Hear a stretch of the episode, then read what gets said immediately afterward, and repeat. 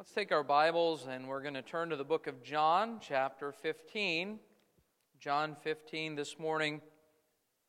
Our theme for the year that we introduced in January is the theme of abide. It comes from this passage of Scripture where Jesus commands us to abide in Him. We spent the first few weeks of the year uh, considering this subject, but just so you are familiar and, and, aware, I don't necessarily preach along the lines of the, the annual theme every Sunday. Obviously, you know that.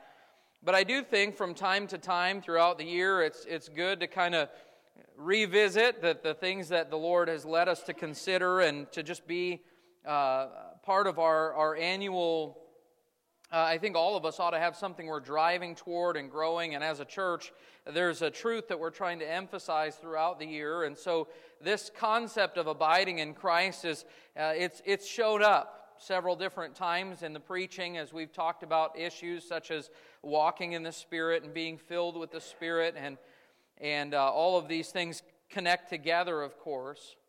But here, I want to just kind of come back to John 15 and consider some verses of Scripture that we have not really touched on too much uh, as we've considered this subject of abiding in Christ. And so, if you're in John 15, if you wouldn't mind standing one last time as we read our text this morning, if you are able to do that, I invite you to. John 15, Jesus has been speaking about himself as the true vine and that we are the branches. He's admonished us to abide in him and if you look at verse number seven, it says, If ye abide in me, and my words abide in you, ye shall ask what ye will, and it shall be done unto you. Herein is my Father glorified, that ye bear much fruit, so shall ye be my disciples. As the Father hath loved me, so have I loved you. Continue ye in my love. And then I want you to pay close attention to verse 10. If ye keep my commandments, ye shall abide in my love even as I have kept my Father's commandments and abide in his love. These things have I spoken unto you, that my joy might remain in you, and that your joy might be full. This is my commandment, that ye love one another as I have loved you. Greater man, love hath no man than this, that a man lay down his life for his friends. Ye are my friends, if ye do whatsoever I command you. Henceforth I call you not servants, for the servant knoweth not what his Lord doeth, but I have called you friends. For all things that I have heard of my Father I have made known unto you. Ye have not chosen me, but I have chosen you, and ordained you that ye should go and bring forth fruit, and that your fruit should remain, that whatsoever ye shall ask of the Father in my name, he may give it you.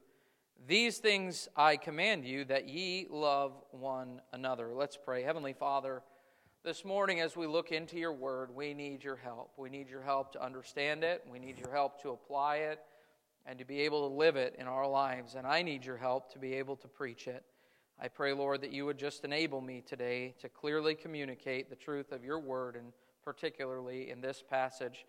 And may we find ourselves today in submission to you and your word. We ask this in Jesus' name. Amen. You can be seated. Thank you for standing. Well, this passage, of course, is not unfamiliar to any of us uh, that have been around here very much this year, as we've referenced it several times. Jesus is speaking to his disciples, he's giving them an illustration. The illustration is this He says, uh, he's making reference to a vine- vineyard. He says, I'm the true vine. He said, You're the branches. Uh, those of us who are in Christ, we are connected to Him just as a branch is connected to a vine. And the whole concept of the first several verses, and what we've really emphasized throughout the year, is this statement that He said in uh, verse number four. He said, Abide in me, and I in you, as the branch cannot bear fruit of itself except it abide in the vine, no more can ye except ye abide in me. And then the end of verse number five says, For without me ye can do nothing. We realize that we have to be in Christ, not only positionally in Christ through salvation, but abiding, remaining faithful in Him in order that He can live through us. And we've talked about many verses of Scripture that bear that out. For instance, as Paul talked in Galatians 2 and verse 20, he said, I am crucified with Christ. Nevertheless, I live, yet not I, but Christ liveth in me. And the life which I now live in the flesh, I live by the faith of the Son of God, who loved me and gave himself for me. Again, the idea being, it's no longer I that am doing it. When I try to follow the Lord and obey the Lord, what I actually need is not just the efforts of my flesh, I need Him to flow through me. I need Him to use me. I need the Spirit of God working in me. And so Jesus is saying, Abide in me. And I just want to say for a moment here that we need to remember that this doesn't have anything to do with our salvation. Sometimes people maybe read this and get the idea that Jesus is saying if we're not careful uh, to keep ourselves uh, in Him, that somehow we can fall away and lose our salvation. But that actually wouldn't align with the rest of Scripture because the Bible clearly tells us, in fact, Jesus himself said just a few chapters earlier, He said, My sheep hear my voice, and I know them, they follow me. And He said, I give unto them eternal life, and they shall never perish, neither shall any man pluck them out of my hand. The Bible tells us in, in 1 Peter that we're kept by the power of God unto salvation. We're sealed with the Holy Spirit, according to Acts, or Ephesians chapter number four. So we find that actually uh, we cannot lose our salvation. So when Jesus is saying, Abide in me, he's not saying, Be careful that you don't lose the grace that I've given to you and that you would be eternally condemned. That's not what he's saying. This passage is not about eternal salvation, this passage is about bearing fruit. This passage has to do with us being productive, if I can put it that way, and being what we ought to be in Christ. I believe that there are many, many people who claim the name of Christ and maybe are even truly born again, but they are not productive in Him. They, they, they are not, their lives are not a reflection of what God desires for them. And so we need to be in Christ. We need to keep ourselves in fellowship with Him that He may work in us and through us. He said in verse number nine of this passage, He says, As the Father hath loved me, so have I loved you. Uh, by the way, just stop there for a moment and consider the reality and the truth of that. We have God who is one God, existing in three persons the Father, the Son, and the Holy Spirit. All three are one. And this, within this Godhead, within this Trinity, there is perfect unity. There is perfect love between them. And Jesus here is referring to the Father, and he says, As the Father has loved me, so have I loved you. F- folks, I want you to know that's an incredible kind of love. If, if you are a child of God this morning, you should never feel unloved because God loves you. But notice that he says at the end of that, continue ye in my love. Again, some people might read that and say, I've got to do a certain thing in that in order that God would continue loving me. But actually, that's not at all what he's saying. He's saying, I want you to walk in the love that I have for you. How many of you here are parents? You know that the love that you have for your children, it's not based upon their performance, is it? I, I love my children when they do right and when they obey and when they honor me, and I love them just as much even when they don't. Now, I may not approve of their behavior and their actions, but that doesn't affect my love for them. But my love for them does cause them or should cause them to want to do right and to please me. And this is what, what Jesus is saying continue in my love. It's a similar concept to what. Uh, what we're told in the book of Jude, he said that we are to keep ourselves in the love of God. We, we are to keep ourselves basically walking in his love and obedience to him. And I, I, I emphasized earlier as we read our text, verse number 10, where Jesus says, If ye keep my commandments, ye shall abide in my love. So, as we consider this concept of uh, abiding in Christ, abiding in the love of Christ, I want to emphasize today the aspect of abiding, that is, the aspect of obedience. In this passage of Scripture, Jesus mentions a couple of times the importance of keeping his commandments. Sometimes I think that if we're not careful, uh, because we believe so strongly in eternal security that once you're saved, you're always saved, you're kept by God's power, but because we believe that so strongly, that sometimes we put such an emphasis on that that we almost give the impression to others or maybe even to ourselves that I'm saved and I'm in Christ and all my sins are under the blood. Therefore, it doesn't really matter how I live because God still loves me and I'm still on my way to heaven. And so, yeah, I should be obedient to the Lord, but it's not that big of a deal when I sin. I want you to know you're not going to read the Bible and come away with that conclusion. Because even though we are eternally forgiven of our sin, and all of that is under the blood, and Christ paid for our sin, folks, we are still expected to keep God's commandments, to walk in obedience to Him.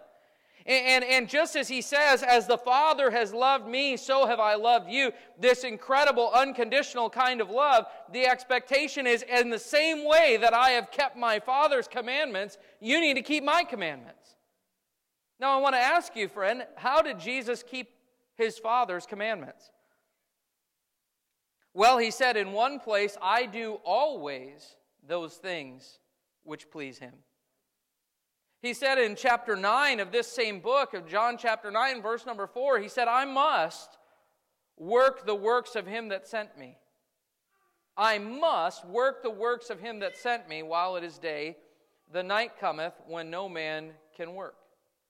And actually, if you'd hold your place here in John chapter 15, go back with me, if you would, to the book of Luke in chapter 2. I want to show you that Jesus, even as a young man, when he had come to this earth, we read in Luke 2 not only of his birth, but also the one glimpse that we get into his childhood or his life before ministry as it began. His parents had gone to Jerusalem as they did every year to keep the feast and when they went to depart and leave, they apparently went with a caravan of people and assumed that Jesus was with them, but he wasn't. And he stayed in Jerusalem, stayed in the temple, and was interacting with the people in the temple. You know the story and what happened there. Mary and Joseph frantically came looking for him. It took them several days to find him. And there, then it says in verse number 48 of Luke 2 And when they saw him, they were amazed, and his mother said unto him, So here's Mary speaking to Jesus. His mother said unto him, Son, why hast thou thus dealt with us? I don't think Mary fully understood who Jesus was. Why hast thou thus dealt with us? Behold, thy father and I have sought thee sorrowing. Now, it's interesting to me, one of the things that you might notice is that Mary refers to Joseph as Jesus' father. But notice what Jesus says in verse number 49. And he said unto them, How is it that ye sought me? Wist ye not, or didn't you know, wist ye not that I must be about my Father's business? Notice the capital F on Father. It's almost as though Jesus is saying to his earthly mother, Mary, he's saying to her, Listen, you are calling Joseph my father, but you have forgotten that Joseph is not my father. God the Father is my Father, and I must be about his business. This was Jesus' attitude. Though he was in subjection to earthly authority, he was always aware and, and, and, and, and constrained and driven by one reality and one consciousness my Father's will comes before everything else. And now he is saying to us in John chapter 15, Verse 10 If ye keep my commandments, ye abide in my love, even as I have kept my Father's commandments and abide in his love. He's saying, I want you to be as committed to obeying me as I am committed to obeying my Father. There's a phrase that's used at times in reference to motivation and drive to obey the Lord. And that word is constrain. 2 Corinthians 5 and verse 14, it says, For the love of Christ constraineth us. What's he saying? The, the, the, love of Christ, the, the, the love that has been shed upon us by the blood of Christ that, that He's poured out for our sins, the, the love that He gave us in saving our souls, is now constraining, it's motivating, it's moving us to walk in obedience to Him.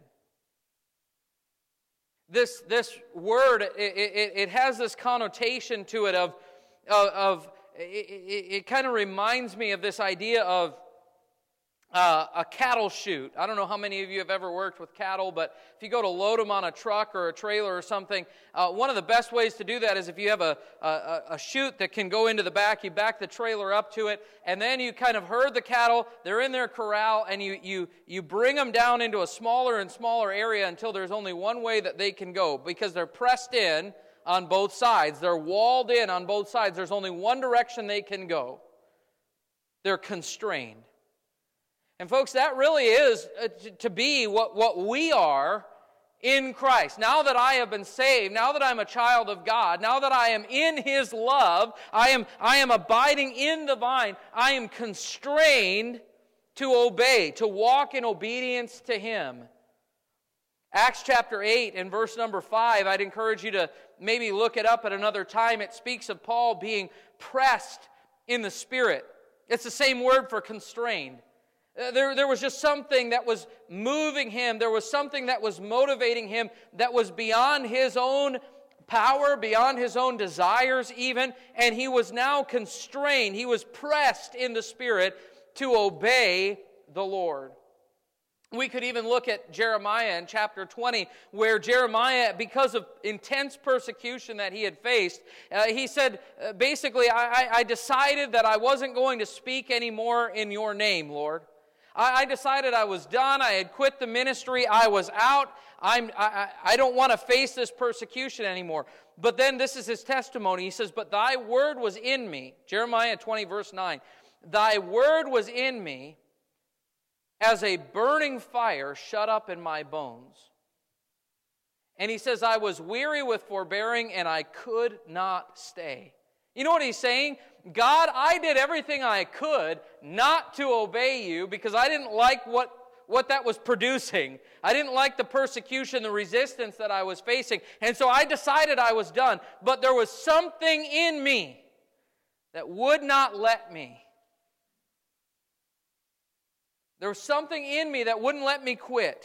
Something in me that wouldn't let me not obey you. I was driven. I was constrained. I was pressed just as Jesus said, I must work the works of him that sent me. I must be about my Father's business. Folks, there ought to be something in every sincere child of God that says, I have to obey him. There's just something that's driving me. I, I, I, I, I want to know him. I want to please him. I want to obey him. And even if it's not exactly what I would choose for myself, I, I, I just can't do anything else. Jesus said, Keep my commandments and abide in my love. So often, I fear we downplay the importance of obedience in the life of a Christian, but obedience is the natural outflow of abiding in Christ. This is why Galatians 5 and verse 16 says, Walk in the Spirit, and ye shall not fulfill the lust of the flesh. I cannot be walking in the Spirit and sin at the same time. It doesn't, it doesn't work. In fact, the second I sin, I know I quit walking in the Spirit. Because when I'm walking in the Spirit, when I'm abiding in Christ, when I'm allowing Him to control me, there's something that is constraining me, that's keeping me in obedience to Him. He says, Abide in me. Keep my commandments. He said it again in verse number 14 Ye are my friends if ye do whatsoever I command you. There was a constraint. But I want to show you that there are also consequences. These are good consequences, by the way, to abiding in Christ and walking in obedience to Him. Let's look at verses 10 and 11 together. It says, If ye keep my commandments, ye shall abide in my love, even as I have kept my Father's commandments and abide in his love. These things have I spoken unto you, that my joy might remain in you, and that your joy might be full. Do you know what the outcome is, what the greatest consequence is of obeying God? Joy. Now, here, here's the funny thing about that. Many times, we don't obey God because we are convinced that we would be happier doing something else. I know this is what God wants me to do, I know what His Word says, but this was me for so many years as, as a teenager. Um, I knew the Bible, I was saved, I even had a desire somewhere deep down in me to please the Lord. But the things of the world interested me. The things of the world were drawing me, you know, and, and, and I was just, I, I was enamored by them. And it felt like if I do this, it's going to be more fun. Let me give you an example. If my friends are drinking, and number one, I like these people, I want them to be my friends. Number two, it looks like they're having a good time. So I'm going to drink with them. I know that God's told me not to. That's very clear in His Word. But I'm going to drink with them because it looks like fun and I want to be friends with these people. You know what I was convincing myself? I would be happier if I disobeyed God. Every time you sin, that's what you do. In your mind, you convince yourself, I'll be happier if I disobey God. Someone cuts you off in traffic and you get angry and you think, man, I'm going to I'm going to tell this guy off. Or I'm just going to sit here and, and be angry. Or your wife says something to you and you fly off the handle at her. You get angry.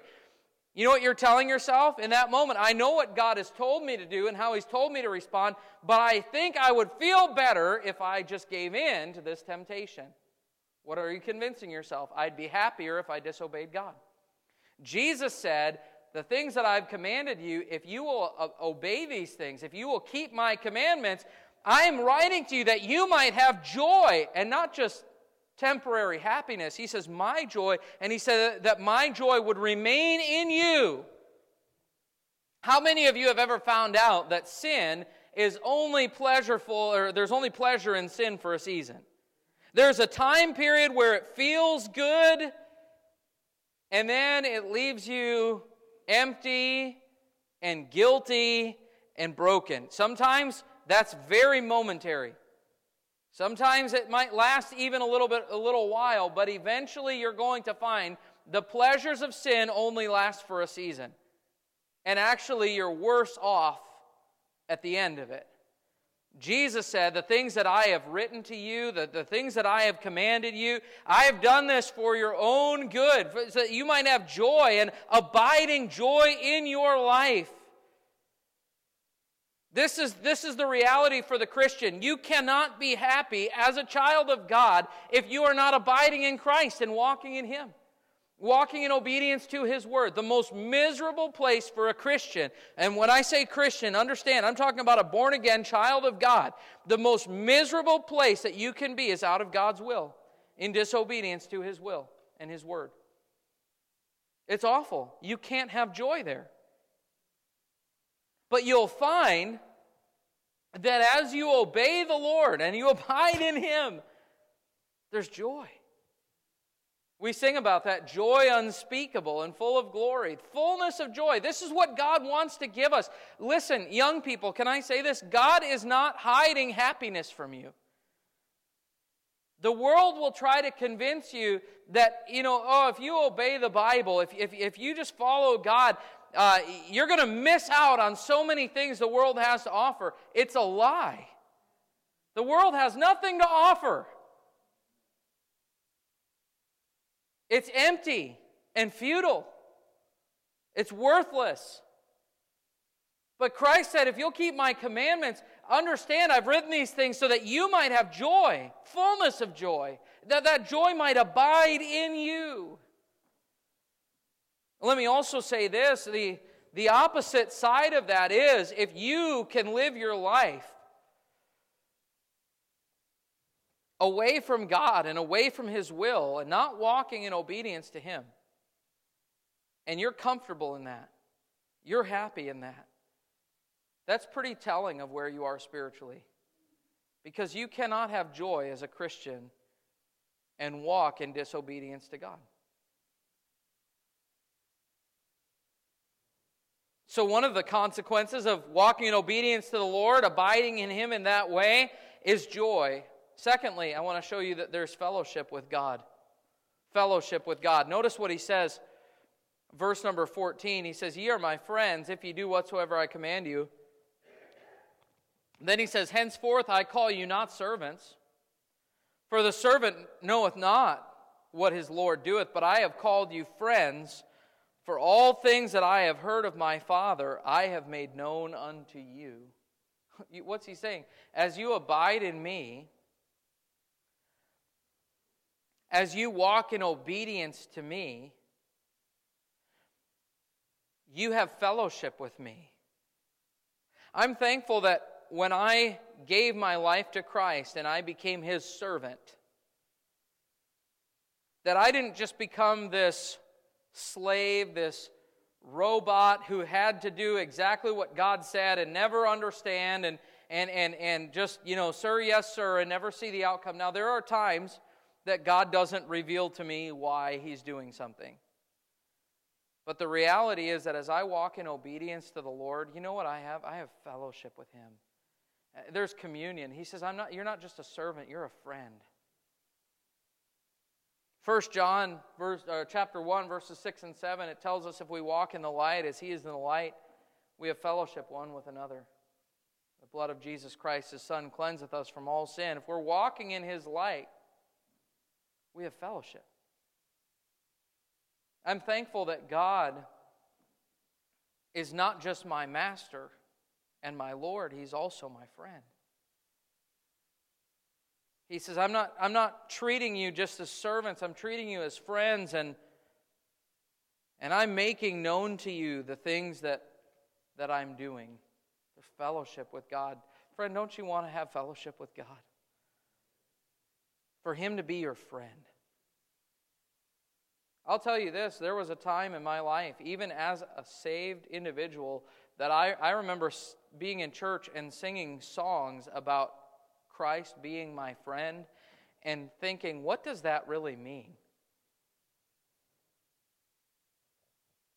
He's my friend. Oh, how I love Jesus. And I would think to myself, do I really love him? I mean, I'm thankful I'm not going to hell, but do I love him?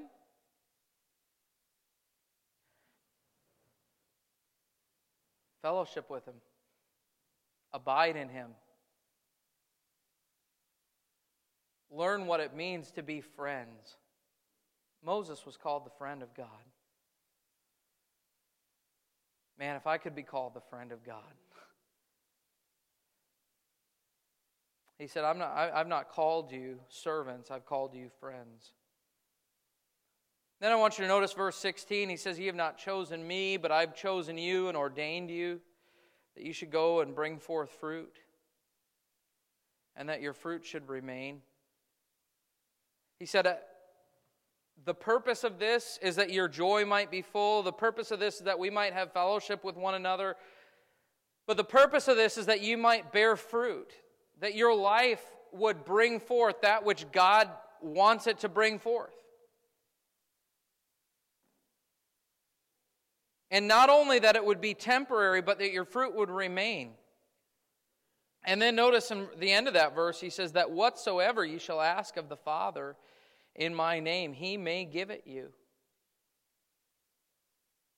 In other words, as we abide in him, we find that he answers our prayer. Whatever we ask in his name is granted. Now you say, How is that? Because I've prayed for things before that didn't come to pass, so this must not be true. Well, understand, as you're abiding in Christ and He's flowing through you, what's going to happen is your desires are going to start to align with His desires. And as you ask in His name, those things begin to become a reality. I'm thankful that God has promised to hear and to answer our prayers. And, and folks, I don't believe we, we've even begun to scratch the surface in understanding the power that is available at our, at our disposal if we would simply pray and ask in Him and through Him, abiding in Him. You say, okay, so these things sound great. To be constrained to obey Him and the outcome, the consequences of that, to have joy and fellowship with God and to have answered prayer and to be fruitful and all of these things that God wants, these good things that God provides. This sounds great. What, what does it mean when He says, Keep my commandments? Maybe the first thing that com- comes to your mind is some specific directive that the Lord has given. Well, maybe I'm not in fellowship with God. Maybe I don't have joy because I haven't been witnessing.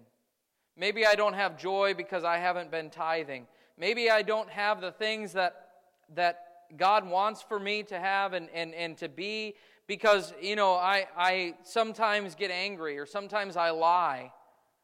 And so, because I've sinned, because I haven't perfectly obeyed God's commandments, therefore, these promises don't apply to me.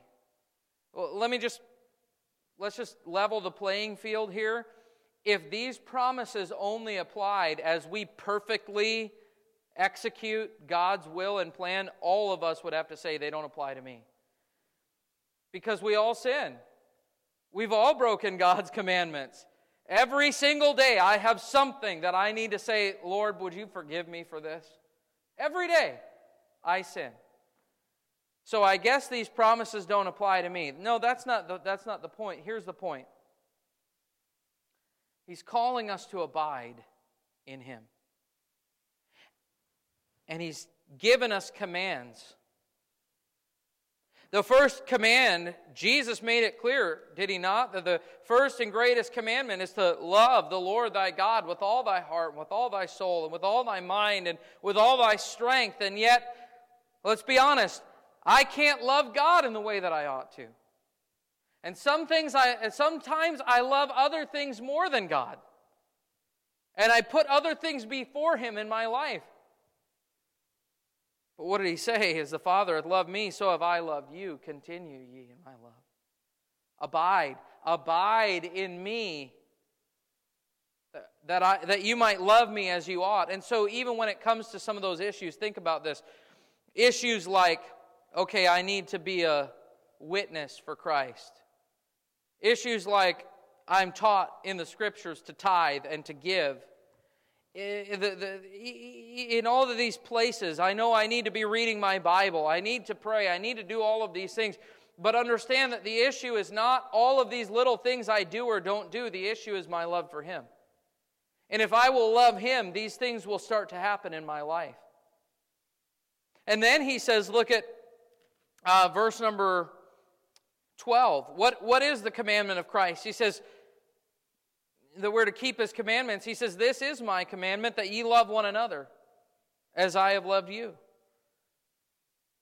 Okay, I, I need to show kindness. I need to offer forgiveness. I need to not lie. I need to not covet. I need to honor my father and my mother. I need to obey these commandments. Thou shalt not steal. Thou shalt not commit adultery. All of these things, right?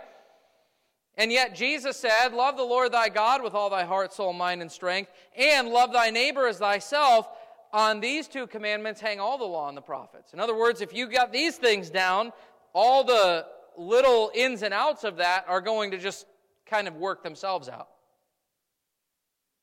Okay, so now let's just take another step back and say this if I will abide in Christ, I will love him. If I will abide in him, I can love you. And so this issue comes back to Lord, how, how can I walk in obedience to you? I walk in obedience as I let you live through me.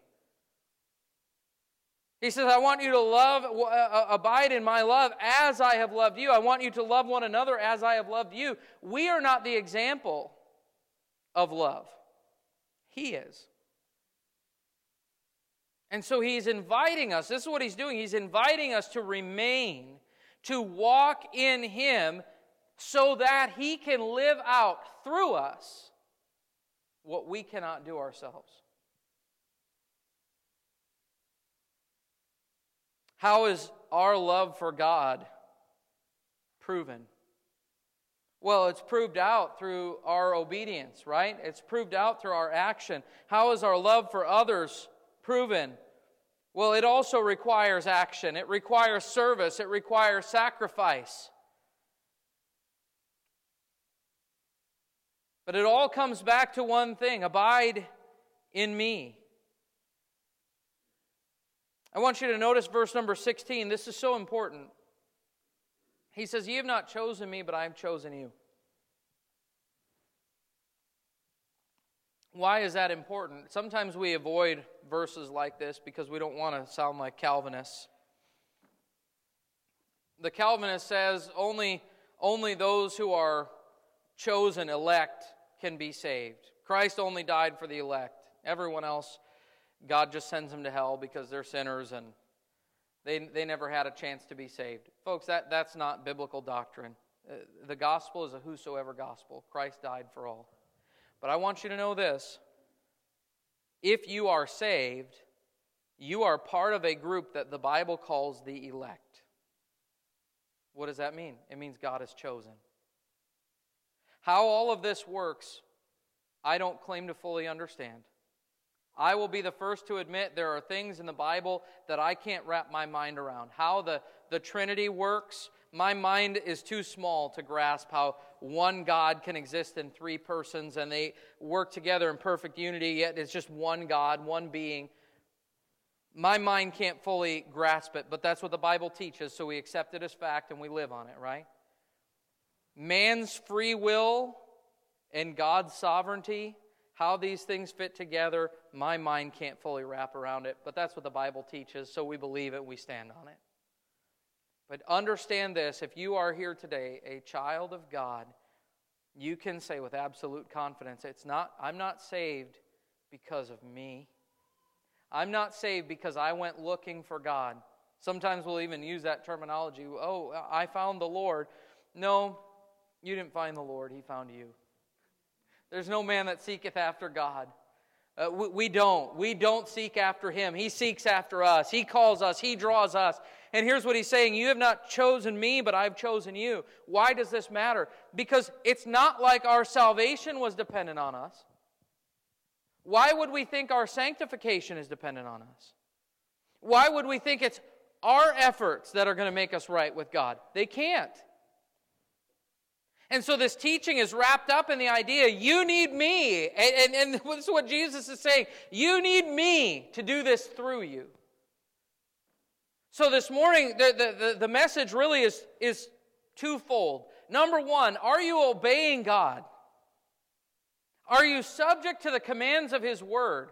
Is your life living out the things that God expects of you. And number two, understand this the only way that that can be true of you is as you submit to Him and allow Him to do it through you. Because we can't. Abide in me and I in you. This morning, I just want to take a moment and consider God has things planned for us. God has desires for our lives that we could never imagine. Eye hath not seen, nor ear heard, neither have entered into the heart of man the things which God hath prepared for them that love him. There are things that God wants to do in your life and in my life that go beyond what our imagination could ever even dream up. But the only way that we can realize those things we, is as we yield and submit and walk in obedience to Him. Let's pray. Heavenly Father,